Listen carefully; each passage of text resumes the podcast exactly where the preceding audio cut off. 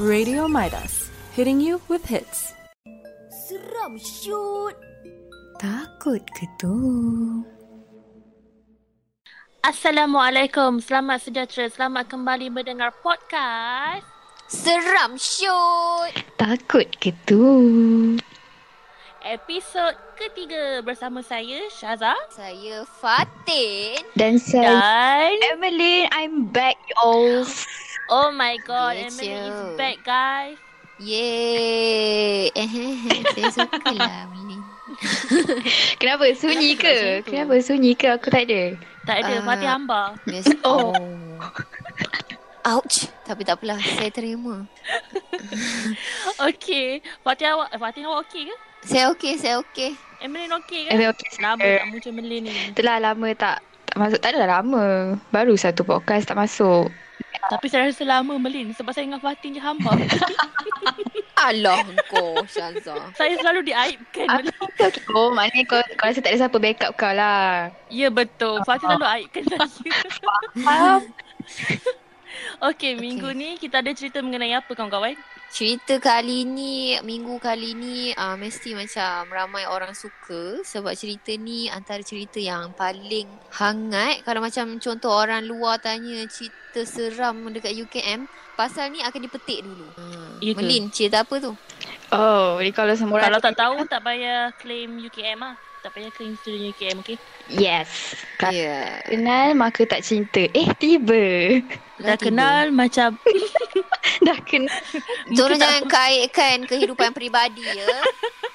Okey lah. eh, tak sekarang ni pasal apa cerita kita Oh, ni? cerita cerita kita minggu ni, kita nak cerita pasal bunian.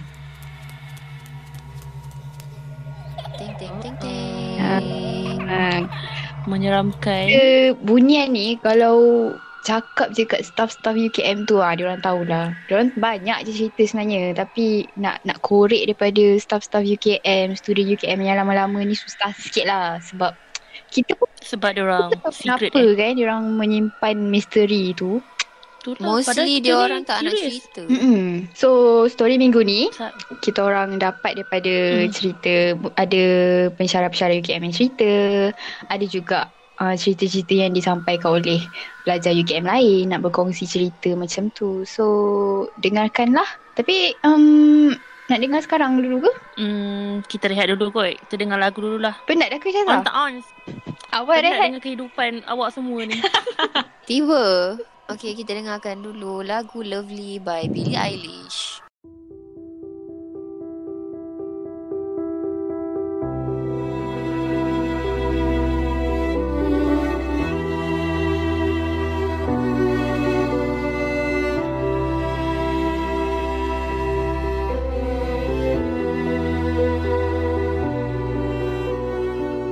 I found a way. Thought I found a way, yeah. But you never go away. So I guess I gotta stay now. Oh, I hope someday I'll make it out of here, even if it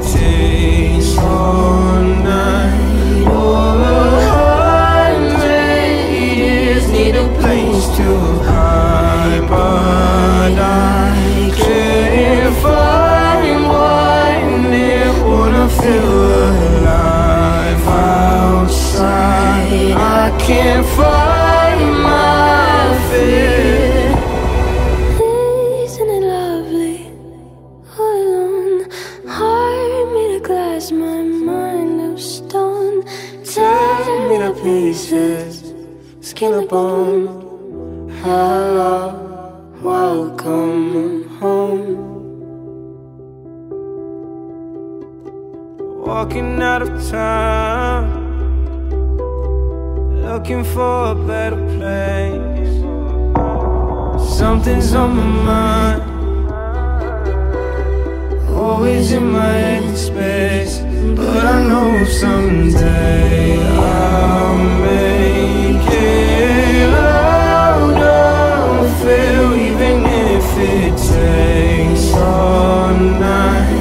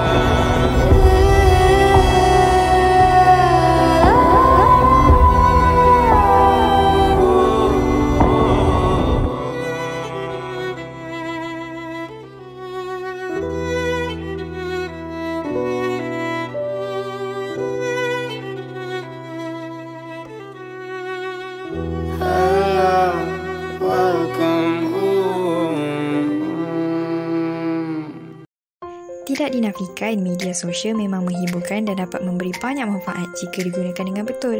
Jadi, Emily nak pesan kepada anda semua untuk gunakan media sosial dengan positif dan bertanggungjawab. Jadikan media sosial saluran yang selamat dan bermanfaat untuk semua. Pesanan ikhlas ini hanya di Radio Maidas. Seram shoot. Takut ke tu? Alright, alright. Kita, we're back to segmen pertama podcast. Seram shoot. Takut ke tu? Takut ke tu? Eh. Ala sibuk lah. Engkau, eh. Aku baru Aduh. seminggu tak ada tau. Aku baru satu episode tak ada. Gaduh pula. Kau tunggu Syazan. Nanti lepas sampai podcast ni aku gaduh dengan kau. Okey, teruskan dengan cerita. Okey, siapa nak start dulu? Okey, tak apa. Saya boleh uh, mulakan uh, cerita segmen satu ni. Uh, cerita yang memang uh, kalau orang tanya pasal cerita seram memang ini cerita yang first pop up dekat kepala dia orang ah. Uh, Apa, ini pasal apa? cerita pasal bas bunian. Oh my god. Search kat Google pun Hmm. memang akan Banyak. keluar pasal uh, uh, pasal cerita eh, pasal cerita ni lah. Okey, cerita dia Hmm. dicerita dikatakan diceritakan oleh uh, budak-budak silat. Hmm. Hmm. Okey, budak-budak silat ni diorang habis training silat uh, lambat, lewat malam lah. Diorang habis training pukul 12 ke atas. So diorang dah habis training tu, diorang nak balik uh, balik college lah. Tiba-tiba ada bas lalu stop kat tepi. Lepas tu dia tengok ada budak naik juga. So dia pun naik lah. Uh, pemandu tu cakap apa eh? Saya tak ingat. So, driver bas tu cakap dekat dia orang, patutlah berani. Budak-budak silat. Sebab uh, driver bas tu nampak dia orang pakai baju silat kan. Uh, berani pula dia orang nak naik bas tu. Ha, itulah yang dia cakap. Dia cakap beranilah budak-budak silat tu. Tapi masa Ah. tu budak silat tu pak dia tak terfikir apa-apa. Dia orang macam just pelik je lah kot. Tapi dia orang still naik je lah. Naik je lah. Nak, Lepas nak tu. pergi Ah, balik college dah malam nak tidur je kot masa tu. Ah, lagipun dia orang penat kan habis training. So dia orang macam better naik bas je lah. Lepas tu dalam bas tu ada penumpang-penumpang penuh. Tapi penumpang-penumpang yang ada dalam bas tu semua pandang straight je. Dia orang tak ada buat tak ada buat apa-apa, tak ada bercakap ke, tak ada main phone ke. Lepas tu macam dia orang tak adalah fikir apa sangat kan. Lepas tu dia orang masuk, duduklah dalam bas. Um, dalam perjalanan tu kan dah nak dekat sampai college dia orang, simpang college dia orang.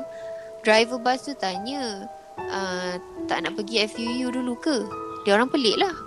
Macam sebab memang patutnya laluan tu pergi ke FUU tapi macam biasanya memang tak tanya pun. Tapi dia orang semua cakap tak nak lah budak-budak silat ni cakap tak nak. Pak cik driver tu cakap, "Alah ya ke?" Dia cakap macam ni, "Alah ya ke? Uh, pak cik uh, kena angkut barang kat sana." Macam tu. Ah, Hmm. Macam dia orang macam pelik lah kan. Tapi uh, tanya masing-masing dia orang tak nak pergi FUU. Lepas tu dia orang ada ada cerita yang cakap budak silat tu tanya penumpang yang senyap tu, penumpang lain yang senyap tu, uh, nak pergi FUU ke tak? Tapi penumpang tu tak cakap apa-apa. Diam je. Diam je. Mm-mm. Uh, dia orang pun baliklah college macam biasa kan. Esok harinya tu dia dia orang cerita dekat senior dia orang rasanya kot. Rupa-rupanya malam tu bas tu bukan bas untuk manusia. Bas untuk bunian. Kiranya um, masa dia orang turun kat college tu, yang penumpang-penumpang lain tu tak turun sekali lah. Hmm. Ah, ha, So, ah. dia orang dia orang tak turun pun. dia orang pergi ni lah, dia orang pergi FUU ke? Destinasi terakhir bas tu. Yang tu saya tak tahu. Sebab dengar ceritanya, dengar cerita lain jugalah. Mhm. Roundabout ke FUU tu pun boleh tahan misteri juga. Ada orang kata tu tempat Oh, saya ada dia. dengar juga. Ah, kan. Eh tapi roundabout dia besar kan. Roundabout dia besar Ya. dan sunyi kan area FUU tu. Ya sebab dia macam hujung sekali tau. Ah, ah. Macam Oi. tempat Kalau pergi malam-malam, hmm, kau pernah pergi sana malam-malam? Eh, tak tak pernah. Kau gila. Aku pernah, weh. Gelap gila. Buat apa pergi malam-malam? tak yang kau pergi malam tu buat apa? Apa pula aku naik bas. Kau ke yang naik bas bas Tak, bunyian tu Fatin? tak, tak, tak. Oh, Ke kau yang mengalami experience ni. Tapi kalau nak tengok kau cerita silat kau silat pun tak tahu. Eh, sorry eh. Aku silat kuih lapis. Dah kena bau tempis. Tiba. ya Allah. Sense of human kau lepas tak naik Takut lah. lah. Aduh. Okay, jadi itulah cerita bas bunian yang famous tu. Hmm. Ah, saya rasa macam mostly budak UKM tahu kot. Ada juga Hmm, cerita tu- version lain yang dia orang cakap driver bas tu um, bawa bas kosong. Tapi bila ada penumpang nak naik, ada student lain nak naik, dia cakap bas ni penuh. Oh, Ah, ya, padahal dalam tu kosong. Pernah dengar juga. Betul. Yang tak... Ah. Driver bas tu cakap penuh tapi sebenarnya tengok tak ada apa-apa pun dalam tu. Cuma Ha ah, like kosong. lah versi dia daripada yang mula-mula tadi kan dia nampak kan. Dia nampak ada orang. Hmm. Orang tu senyap di dalam Mm. bas tu. Tapi yang ni katanya penuh tapi kosong. Mm-mm. Mesti orang tu pelik kan. Nah, orang tu pelik lah Hmm. tapi dia tak naik lah. Bagi saya macam bunian ni tak adalah macam seram sangat macam yang hantu-hantu lain kan. Sebab Awak yakin ke? tak sebab sebab uh, kalau dalam Islam bunian ni ada yang baik. Hmm. Ya tapi dia pun ada yang jahat. Ah, Macam yang jahat macam juga. orang lah ada yang baik, ada yang datang nak try tiba tinggal. Eh, tiba. Eh eh Lah, ah, kau jangan ni. masuk ke unsur personal. Suka lah kait unsur pribadi. Saya adalah wanita yang tersakiti. wanita. Wanita. Aduh. Aduh.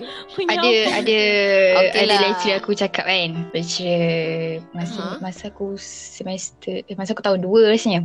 Lecturer aku dia cakap ah sebenarnya bunian ni kita pernah je terserempak lalu-lalu sebelah. Cuma kita je tak perasan sebab most, sebab dia punya figure dia tu macam manusia kan. Sebab tu kot aku rasa kau Hmm, cakap hmm. tak seram kan Fatin. Sebab figure dia tu macam Ha, manusia. So selama ni kira kalau aku nampak lelaki handsome kat fakulti hmm, bunian ke nampak sekali Allah. Soalan awak ni susah saya nak menjawabnya Syazah. Kita ada lagi cerita lepas ni kan Ah, dia cerita pasal bunian juga. Kita Hmm. nak kupas lagi lanjut lah pasal bunian ni dekat UKM Mm-mm. kan. Tapi Tapi Apa tapi tu? tapi Tapi sayang. Ah, saya rasa saya nak rehat kejap kot. Saya rasa apa? Saya rasa saya nak rehat kejap kot sayang. Awak ni sikit-sikit nak rehat lemah lah awak ni Tolonglah. tak saya- bagus juga rehat. Aku rasa Syazah penat tu gelap. Tak. Okey, kita dengarkan lebih lanjut tentang bunian selepas kita berehat sebentar. Radio Midas, hitting you with hits. Hai semua, tengah stres dengan kelas ke tu? Ke tengah serabut dengan kerja? Kerja-kerja juga, tapi hati ibu bapa tetap perlu dijaga, okey? Bagi yang duduk jauh dari ibu bapa, selalulah tanya khabar mereka. Kita takkan tahu bila kali terakhir kita boleh bercakap dengan ibu bapa kita. Jadi, hargailah setiap detik bersama mereka. Pesanan khidmat masyarakat ini dibawakan oleh saya, Fatin Rosli, hanya di Radio Maidas. Seram shoot. Takut ke tu? Alright, alright. Kita kembali lagi untuk segmen kedua podcast. Seram shoot! Takut ke tu Okay boleh Aku nak cakap tapi aku cakap nak gaduh dengan dia ni. Okay Korang kan duk cerita-cerita pasal bunian ni Korang tahu tak asal usul bunian dekat UKM tu? Tahu, saya tahu. Asal usul. Saya tahu teacher. Okay apa? Apa? Ah, asal usul dia hmm, Alah diam je lah Ah, lambat. Potong markah. Awak tahu ke tak? saya Saya tahu, tahu. saya tahu teacher. Apa? Pasal Saya apa? tahu sebab UKM ni dulu uh, penuh hutan. So Betul. hutan-hutan ni memanglah benda-benda macam tu duduk. Hmm, betul. Di khabar, khabar angin dululah mengatakan yang sebelum terjadinya terbinanya UKM tu of course dia diliputi dengan hutan-hutan yang sangat tebal. Itulah sebab tak teroka Hmm. lagi kan. Jadi Mhm. nak buat UKM ni mestilah dia kena tebas segala benda yang ada kat situ Hmm, kan. betul. Tapi sebelum tu Mhm. mestilah ada makhluk-makhluk yang dah duduk situ sebelum kita. Jadi masa dia nak buat uh, kampus UKM ni Hmm. Uh, dulu adalah macam cerita pasal seorang pengawal perubatan ni datang untuk pindahkan semua uh, bunian-bunian yang ada dekat uh, Bangi. Dekat uh, spesifik, spesifiknya lah dekat UKM tu.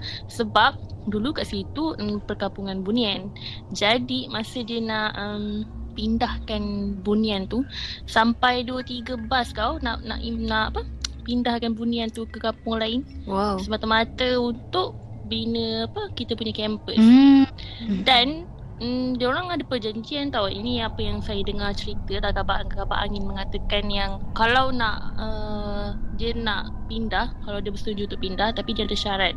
Syarat dia um, kampus dekat UKM tu bangunan dia macam tak boleh terlalu siap dan kalau perasan dekat UKM tu banyak bangunan yang uh, kosong tau, tak ada tak ada penghuni. Ah, ha, ha. College pun ada kan yang kosong-kosong Dekat kan. college saya pun ada satu blok yang memang kosong. Ha, pelik kan? Padahal uh, college tu macam cantik lagi. Lepas tu kalau perasan dekat fakulti-fakulti lain, bangunan fakulti lain pun dia punya structure tu dengan cat dia yang dah terkopik tu. Mm-mm. Macam dah lama kan macam dia orang tak cat baru. Macam uh, macam tak siap. Hmm.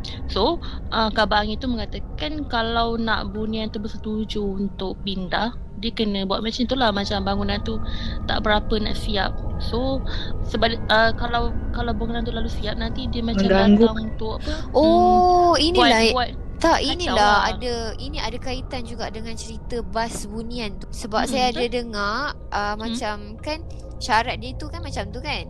Mm-mm. Okay, so bas uh, so macam uh, once in a while tu bunian-bunian tu akan naik bas tu dan tengok sekeliling UKM Ah, dia ni. macam melawat tau. Ah, a- akan tengok sekeliling UKM ni sama ada bangunan-bangunan ni dah siap ke Oh, iya apa ke? ke Okey. ah, macam tu. Yang so tu serius kita- aku baru ah, dengar. Yang tu serius aku baru tahu yang ni. Oh. Ah, serius serius. Hmm. Ada kaitan dengan cerita bas bunian tu. Tapi cerita ni sebab kan cerita ni dah dibawa macam turun temurun tau daripada orang dulu-dulu, student dulu. Lepas tu Mm-mm. macam tu dia Hmm. masuk, lepas tu cerita benda yang sama. Lama-lama semua orang tahu kan benda ni. Mm-mm. Jadi cerita ni tak tahulah kesahihan dia sejauh mana kan. Dengar boleh. Percaya, Percaya tu jangan. Hmm. Jangan mudah percaya lah kan. Yelah Sebabnya- tu. Tapi memang UKM ni kan memang famous Mm-mm. dengan cerita bunian ni. Mm-mm. Kita pun orang Islam, kita kena percaya benda gaib ni. Mm-mm. Eh tapi, Tapi- Hmm. hmm, ada juga pensyarah yang ada pengalaman pasal bunian ni. Ha, uh, ada seorang pensyarah ni dia workaholic tau. Dia macam Mhm. kerja sampai lewat malam kan. Dia tak perasan ma- dia dah kerja tu sampai tengah malam. Mungkin dia banyak kerja lah kot. So one day tu dia tengah buat kerja dia macam bau tahu tak macam orang kenduri dia potong-potong bawang potong-potong timun Hmm. Lepas tu kan ada kalau orang meriwang kan bunyi-bunyi uh, gelas lah, uh, pinggan macam Meriah, meriah macam, lah. Apa? Bising lah macam tu. Hmm. Lepas tu tengah-tengah dia bekerja tu dah dengar-dengar macam tu, dia bau pula nasi tomato, malam buta nasi tomato ya. Mana datangnya? Nasi tomato lepas tu dia pun tak cakap banyak. Hmm, dia kemas-kemas, dia kemas-kemas barang dia, dia, dia cakap dia tumpang lalu dia balik. Dia sebab dia Oh. tengok jam kat situ pun dalam 1 2 pagi, 1 2 pagi Yelah, siapa ada pula lah nak masak nasi tomato tengah-tengah malam kat fakulti tu. Belakang Hmm. dalam gelap kan. Is seram. Eh. Jadi begitulah Mhm. cerita untuk minggu ini. Tidak? Ah, Best ke tidak? Jadi apa tu itu sajalah. Minta maaf lah in ni. advance kalau tak seram sangat. Tapi minggu ni untuk perkongsian je lah apa yang famous dekat UKM ni. Mm-mm. Oh kita orang pun nak cakap terima kasih banyak-banyak sebab Betul. selalu dengar kita orang punya podcast minggu lepas Dua minggu eh minggu lepas Dua eh? minggu lepas. dua minggu lepas kita orang dapat ranking number one Terima Thank kasih. you guys. thank you so much Alright, Apa alright. tu? See you guys next week. Assalamualaikum dan selamat mendengar. okay Bye. Bye. bye Hmm. Seram shoot. Takut ke tu? Radio Midas, hitting you with hits.